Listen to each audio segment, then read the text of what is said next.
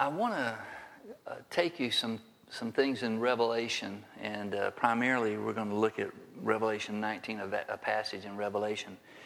But if, uh, last week I talked about the goodness of God and, the, and how that's one of his attributes. And I think we need to remember the attributes of God that he is good. There's nothing but good in him. When he judges, he judges out of his goodness.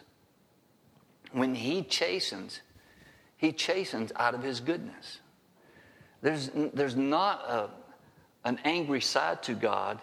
It says that the wrath of God, but that comes out of his holiness when he's spoken and drawn in, and then he exacts the, the uh, result of people's rejection of him. But there's nothing, there's nothing but goodness about God.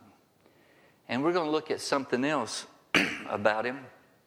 More this the last two weeks, we saw the raw power of wind and rain. And um, you know, I, I, I, got up that morning and I turned on. I wasn't a weatherholic, and uh, I didn't have it on all the time because it's kind of like got like overboard with people trying to see who can stand out there the longest in rain and wind. Like I told Brenda, I says, I'm, what I'm looking at, I'm so afraid that a, a sign's going to come flying through the air and hit the person on live television. Did it? A stop sign? Mm-hmm. So wiped her out. No, are you serious? Well, I, I was, uh, every time I, I would see that, I would start getting worried about, I don't think you're supposed to be out there. But it was kind of like they're, they're dangerholics. How about that? Is that a word? Dangerholics? They, they, they like, oh, the other weather station is having somebody out there in 80 miles an hour. Let's see if you can do 90. Uh, you know, it's like, wow, you know, what, what's going on? But, you know, when, when I saw the St. Johns River, how high, we, we lived there for 11 years, and I thought, wow, that's downtown. Downtown Jacksonville is going to get flooded. It's, it's not even high tide hasn't even come in. And I went in there and told her, I said, I've never seen St. Johns River that high. And sure enough, Jacksonville had serious flood problems. So we see these storms, the, the power of these storms. You remember, uh, I mentioned the tsunami that came out of the 2004 uh, earthquake. I didn't give you this number in case you're interested. Um, that earthquake had enough power to be measured by about 23,000 Hiroshima type bombs. What, what that earthquake exerted in the ocean floor was 23,000 Hiroshima bombs. And some of those waves were whistling through there at hundreds of miles an hour. People didn't have any warning. 166,000 people in Indonesia alone was killed. And yet, Vesuvius, Mount Vesuvius, that buried Pompeii and one of another Roman cities in 79 AD. Um, you know what the equivalent of their eruption in Hiroshima type bombs? It's a lot more than the earthquake in Indonesia. They said the power of that eruption was about 100,000 times the Hiroshima bomb. And it still remains one of the most dangerous volcanoes in the world. Three million people live in the area that once was populated before it erupted in 79.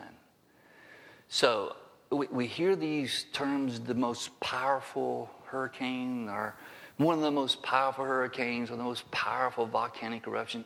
Why do, why do they use those terms? It seems as though there's going to be nothing to supersede it, right? Well, it might not be likely, but is it possible? Yes, it is. And the reason is that we measure power because it's measurable in our domain. We use terms that compare one thing to another. What I'm going to take you to is the incomparable power of God. It's the word omnipotent, or he is the omnipotence of God, the all powerful aspect of God, the attribute of God. If you did, if you pulled up your Bible app, U YouVersion, whatever you have, and you have it on the King James uh, translation, and you typed in omnipotent, only one verse would pop up. Only one verse in all the Bible was translated in King James omnipotent. And it's Revelation 19 6. And uh, as you turn there, I want you to think about now, I'll give you a heads up. The word translated omnipotent is not translated in, in I think, the New American Standard. Uh, maybe it's omnipotent, or I know the New King James translated, but almost everything else translates it as Almighty. And it's actually the, the word that, uh, the Greek word appears 10 times in the New Testament, but only once did the translators, the King James translators, use the word omnipotent. Here's the rendering. And I heard, as it were, the voice of a great multitude, as the sound of many waters, and as the sound of mighty thundering, saying, Alleluia, for the Lord God omnipotent reigns. That's, that's the New King James. Uh, uh, the eth on the King James, reigneth, is just given the F sound, reigns. But it, it's only translated by them, but it means all power. Um, it, it, comes from the uh, Pantokratos is, is the word that is translated from. Kratos is the word for power, rule, uh, dominion, and panto is the all, all power to rule and reign. You'll see these two dynamics always blending together. It comes from um, omnipotence comes from the Old Latin and Old French of the 1500s. And listen to this. This word was crafted in, in Latin and Old French only to apply to God. The word is not found in literature applied to anything else or anyone else. It is singularly used to describe God, the all powerful one, the almighty one. And if you notice something in Revelation 19:6, omnipotence is connected to something else about God. What is it? The Lord Almighty reigns. His right to exact order and structure in the universe. These two things are inseparable the sovereignty of God, His right to be the sovereign of the universe, the one who rules and reigns the universe, and Him being all powerful are inseparable. You cannot separate those two dynamics. Even tonight, as we were singing, we use the word king a lot for Jesus. Well, that king is a direct reference to that last word in Revelation 19:6. A king does he reigns. That's what a king he is there to reign in exact order and subject people to his order. Now, now, now this theme, we're going to kind of deal with this theme a little bit. But I was asking someone uh, the other day who they were accountable to and uh, and they had trouble telling me who they're accountable to. And you know, I, I kept asking, well, what about this or that? And, and finally, they kind of got down to, you know, a handful of people that really and truly they're not accountable to. They, was, they were saying they were accountable to them, but they weren't accountable. When people are not accountable to anyone, they make huge mistakes and terrible decisions because nobody knows how to do everything right all by themselves. Even in a marriage, you know, when you take Ephesians 5, before it gets to like describing what a husband and wife does, before it gets to that, it makes this statement that you would be submitted to each other. What that means is there's mutual accountability. A husband that does not think he's accountable to his wife is not a very good husband because he's absolutely avoiding her perspective. And women have a radar that they pick up incoming missiles that our radar does not pick up. They are. They got a radar. They're like, hey, you need to watch out for that. What? Bang! There it is. It's like, well, why didn't you say something earlier? Well, I discern. I said, we need the discernment, okay? We're like linear people. We see this and we don't see this coming this way. But women's got this radar. And, and you know, the old thing is like, I remember eating lunch with someone from the church. We'd have lunch a lot. And when his tea got, got uh, like where he needed a refill, he would do this to the waitress, rattle his glass. I it. you know, I was waiting for her to throw a gallon of iced tea at us. Like, don't do that. But his, his culture was the woman was to run around all the time and wait on him. And when he shook his glass, they're supposed to, oh, you shook your glass, oh, here's your tea. It's like, they'll pour it on top of you now. Don't shake your glass at people like that. But this is where, and it, and the better marriages, the better marriages are meant to have co accountability, co submission, to where there's a mutuality, there's a partnership in that.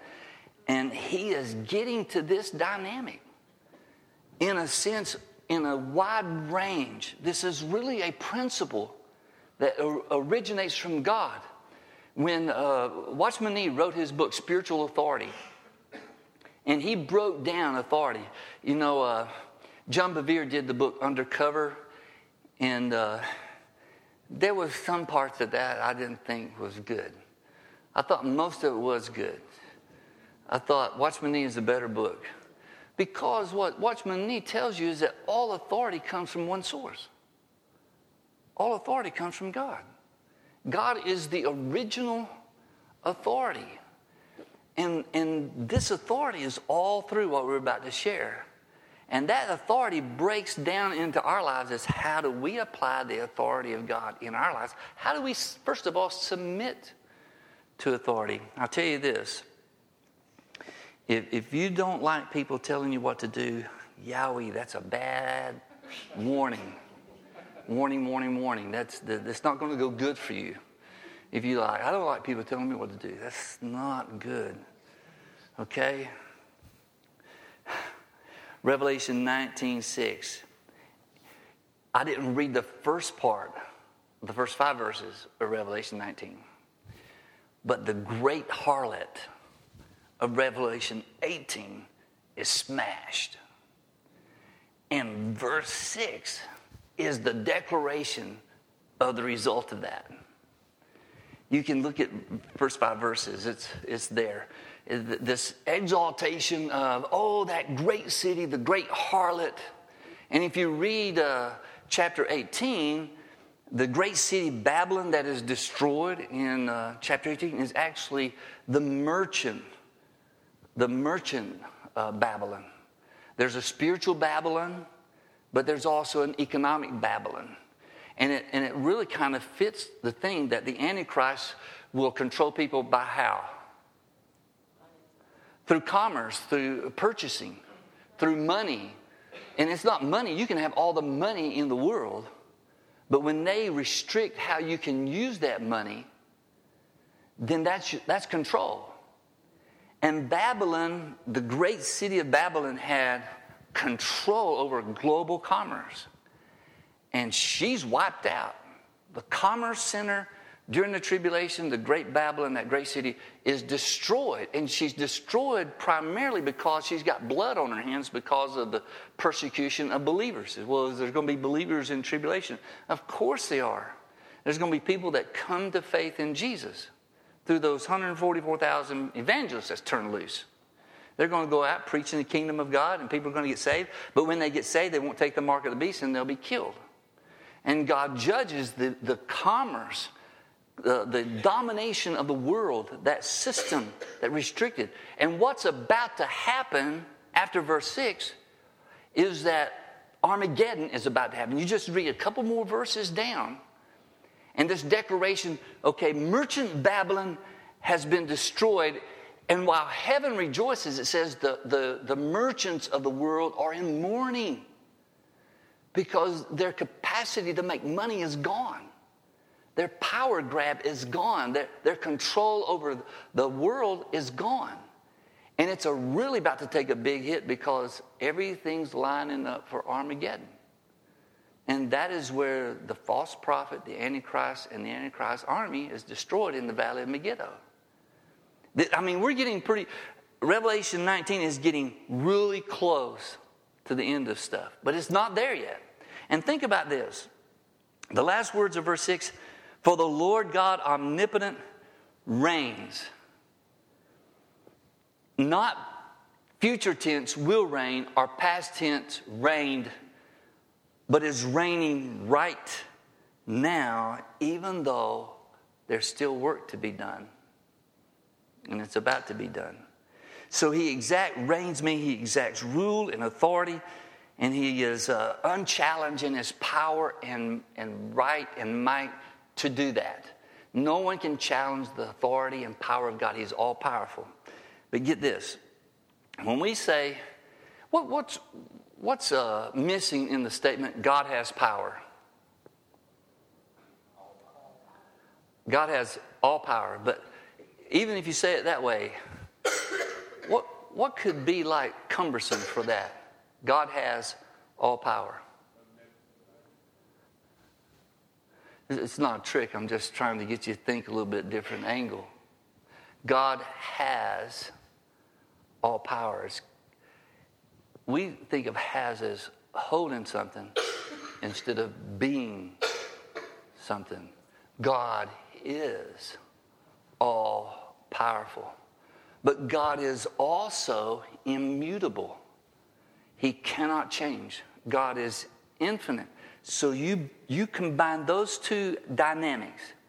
God is all powerful, He is infinite, so His power has no limit.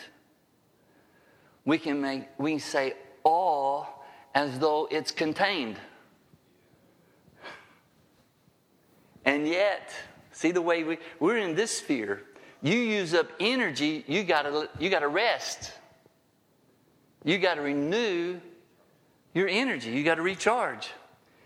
You know, I, sometimes I get the big idea if I'm visiting someone at the hospital on the fifth floor, I'm on the third floor, say, hey, I'll go up two flights of steps. And then I need oxygen when I get up to first floor. Hey, you doing all right? I've come to pray for you. Can you pray for me first?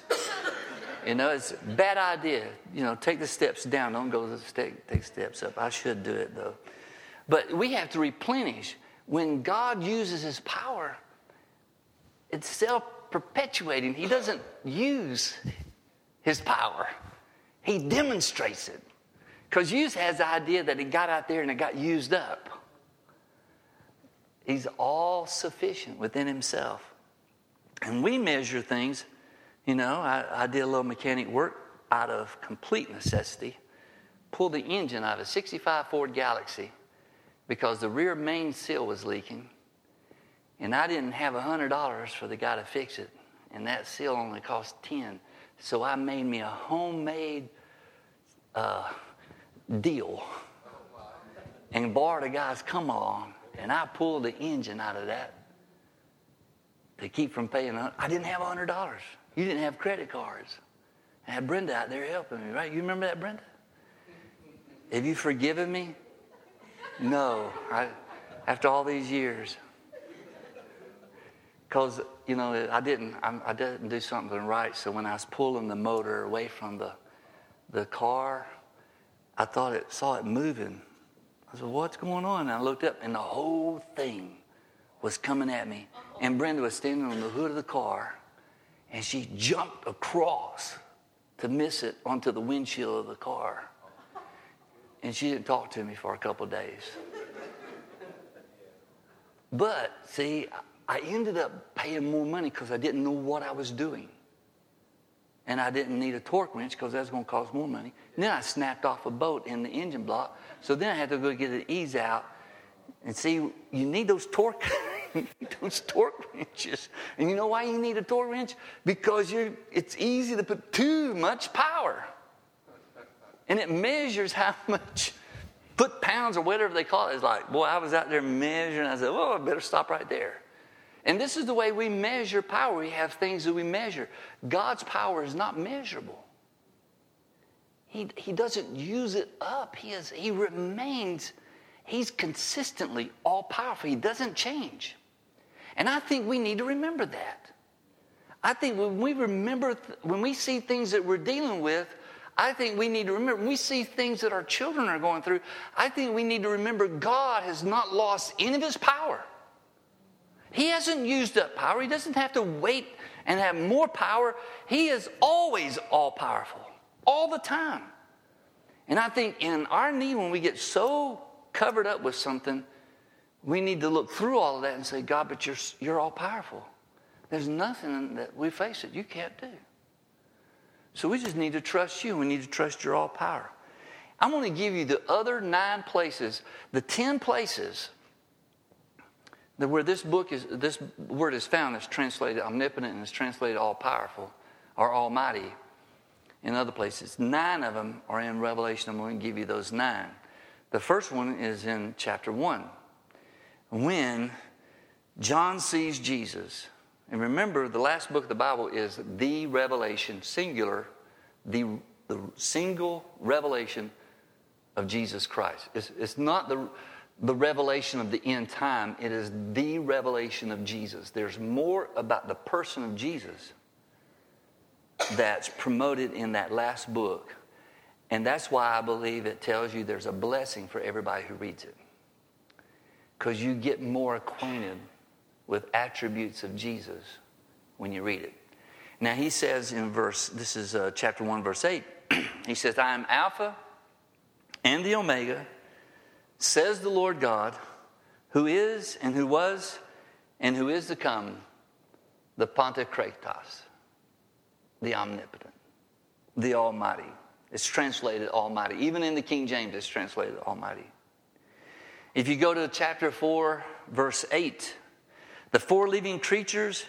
And, and, and here's what you can write next to what we just read in chapter 1 the almighty, the omnipotence of God is, is also linked with his timelessness, who was and is to come. The one who does not fit within time frames is also connected to his omnipotence, his all power. And the four living creatures connect this. They're the ones who are created in heaven to continually praise the living God.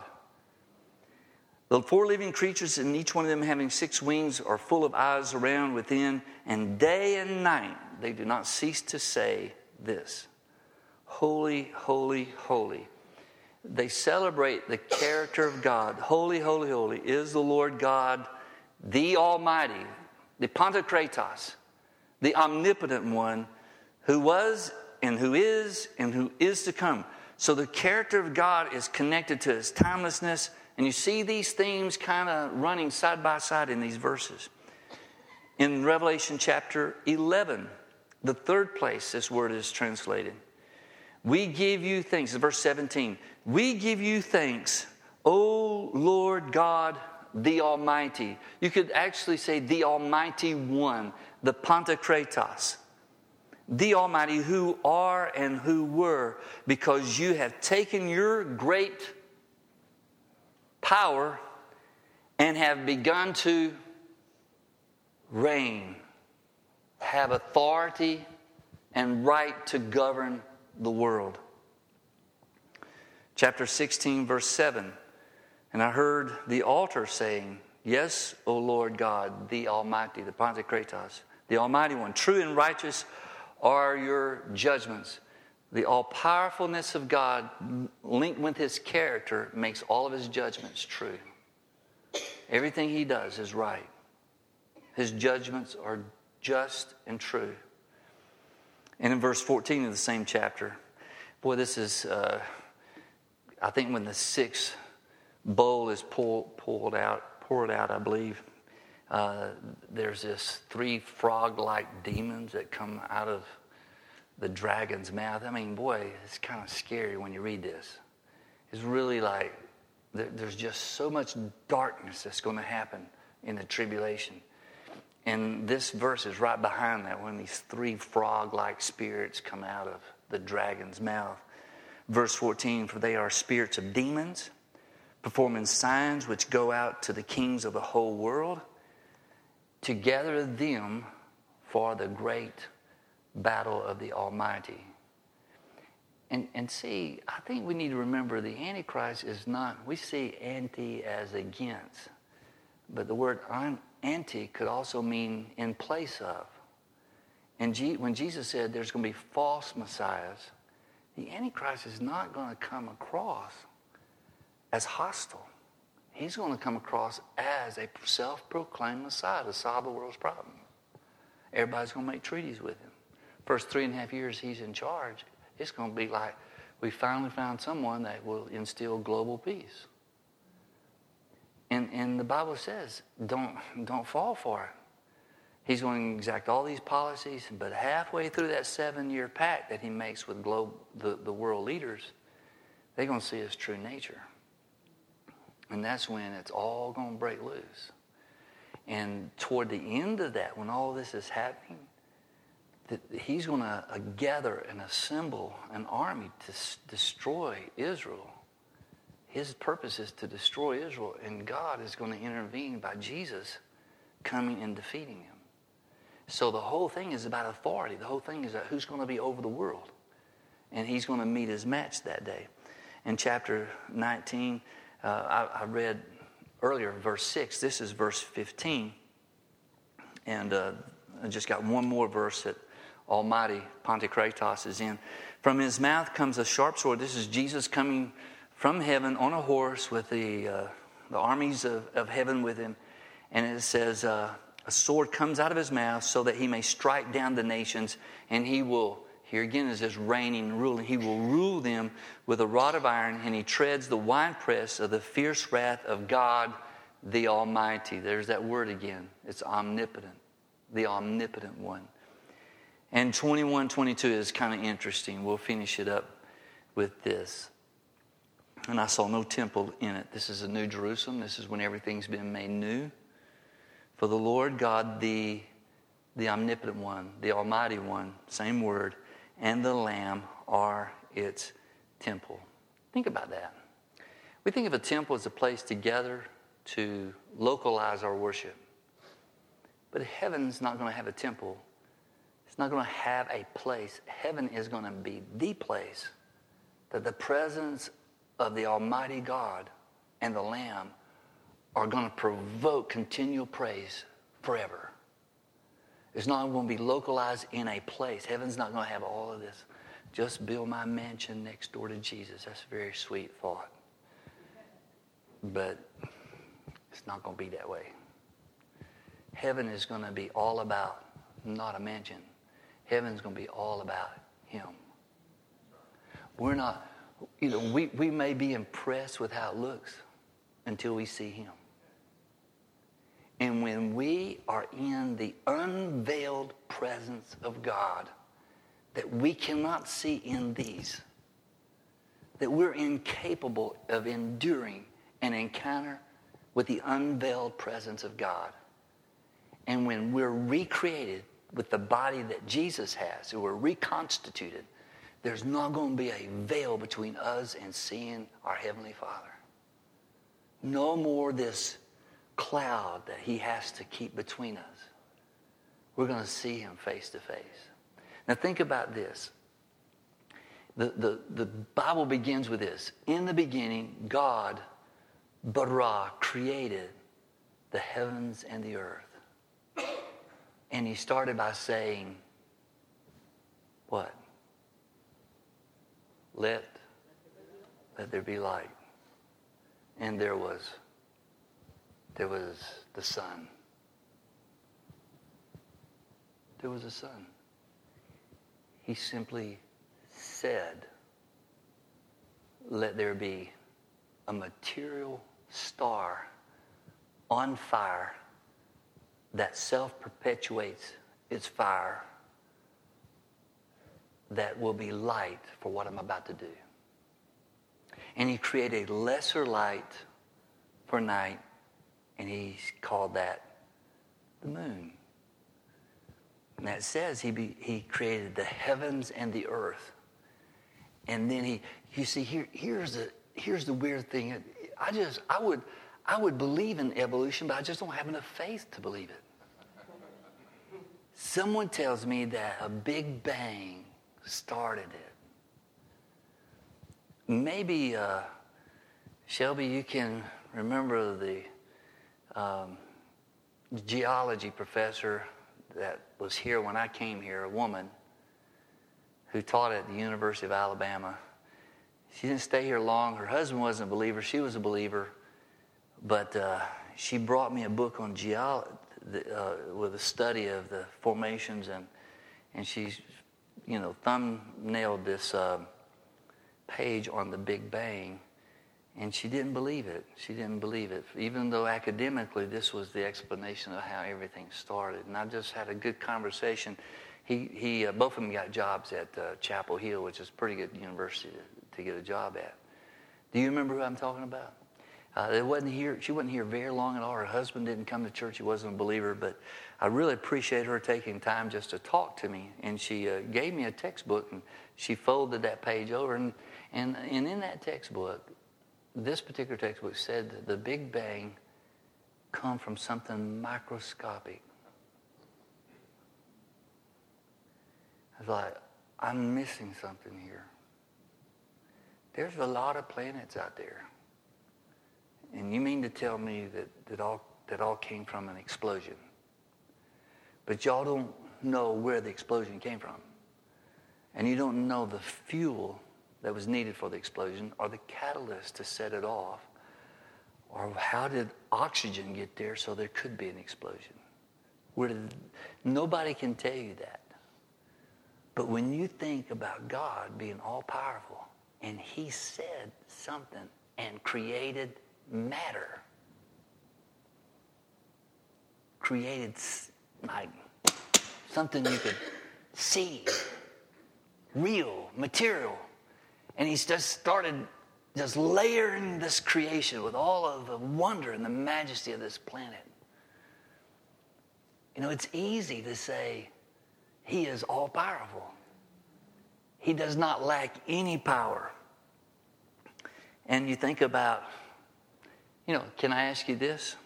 Can you just give me a few more minutes? He did all this in six days. The sixth day was Adam and Eve's day. And I'm not so dogmatic that someone says, you, Do you really think those are 24 hour days? I said, I don't know. I don't know. Who knows? Who's got a watch? You know, like, well, I got 24 hours to do this. You know, maybe he did it like milliseconds. But he called these days, did he not? And, and it was like this happens first day, second day this, third day this, and fourth day, and the sixth day he creates Adam and Eve. And he does something on the seventh day. He does what? Rest. Or why did he rest?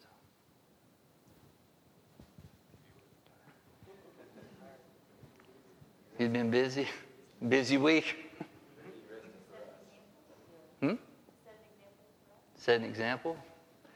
Uh, obviously, that is referred to when, you know, it wasn't until that was codified when Moses gave the law and, and the Ten Commandments and the, the honor the Sabbath day to keep it holy but, you know, that was the law, and that was uh, way after creation. So, any other um, contributions on why he rested on the seventh day? As an example. Yeah. Anybody wants to take a stab at it?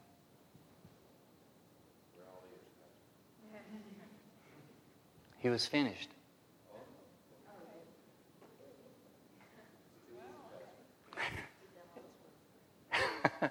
he, he was finished. There was nothing else to create. He had set ecology in motion. He gave Adam and Eve instruction. and he was finished. Obviously, it was not a rest because he was tired, because he cannot be tired. He's incapable of using any power that lessens what he has. He is all powerful no matter what he does, when he does it. Jesus stood, stepped out of that, did he not? He stepped out of those attributes, and that's why he felt something leave him when the woman touched him. He felt energy leave him. He said, Something, something, something was drawn out of me because he wasn't walking in the attributes that he had before he came in the flesh. He, he had something leave him, left him into her, and it healed her. That's because he had laid aside his use of all those attributes. He could have had all knowledge. He could have, he could have just like, I'm gonna, I'm gonna invoke my attributes. But he laid all that aside so he could face life like we face life and know what it's like to meet all the temptations we meet, yet without sin. So that as a faithful high priest, he knows how to pray for you because he's felt the challenges you feel. But his father was unfazed by any of this. He was on the throne the whole time. And when you see Revelation, it's all about the throne of God, is it not? Everything's about the throne of God. God is on the throne. What does that mean? God is in charge. And I'll finish with this. Romans 10 says, if you confess with your mouth Jesus is Lord and believe in your heart that God raised him from the dead, you'll be saved. Why did that get phrased that way?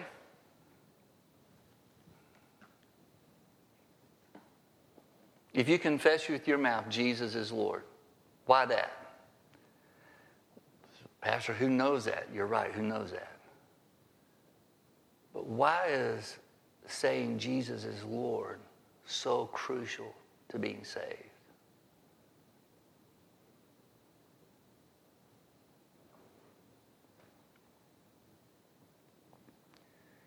it goes along with him being the sovereign of your life. And there's a lot of people that confess Jesus as Savior, but they don't confess him as the sovereign of their life. They don't consult him. They don't trust him. They don't depend on him. They don't pray. But they will tell you they're a believer because they've asked him to forgive them of their sins. Remember, Jesus will say, in the last days, people will say, Lord, Lord. And I will tell them, I don't know who you are because you never submitted to my sovereignty. You only wanted your ticket punched for heaven. And I'm afraid in our culture and Western thinking, a lot of people think they're in the good. And I can tell you an example. Even when we have a service in here on Sunday morning, and I want people to remain for the altar time, there's a mad dash of people getting out of here. Because basically, it doesn't matter what anybody says up here. And that is a scary, I'm, I'm, I'm not offended by that, but I just know it doesn't matter if it, it's not me. It's just a matter of us being sensitive to being told what to do. And, you know, I grew up to, to respect that. You know, we, we, you, don't, we don't, you don't walk out while somebody's still talking up there. But I'm just saying, this is where our world is getting to. And we need a new baptism of the authority of God in our lives so that we're a little cautious when we're doing something that borders on nobody tells me what to do. Somebody's always going to be telling us what to do. And that somebody is always God. Whether or not we listen to him, and this is why I think Jesus makes such a point in talking to people. There's people that, well, we did some great ministries. We cast out demons, people healed. And, um, and he said, I don't know you either. Because you're workers of iniquity, which is a word for I don't want parameters around me. Iniquity is, is a lawless person who doesn't want any structure around them. I don't have to do that. If I want to leave, I'll leave. If I want to do this, I'll do this. And basically, all of us could do whatever we wanted to do. It's like the guy whose, whose teenage son asked him one day, says, Why can't we drink? Why, why don't we drink? Why can't we drink? He says, Oh, uh, I never said we couldn't. We just don't. But you want to drink? Okay. We'll drink. You want some alcohol? And the young guy says, Well, I, you know, uh, I said, Well, let's get some reasons uh, why we should. Let's come up with why we should. And teenagers kind of, oh, well, uh, he said, well, I got one because we want to throw up a lot. How's that? but he was trying to get a point across to his son. I can't keep you from doing whatever you want to do. You can do whatever you want to do. But, son, there's consequences. And you're going to pay a heavy price if you're not listening to God. If nobody can tell us, slow it down. Be patient. You might ought to wait on that decision. You ought to be careful how you talk about somebody who is your supervisor. You ought to weigh what you're doing to make sure that you're not getting out of bounds with God because all power really comes from Him.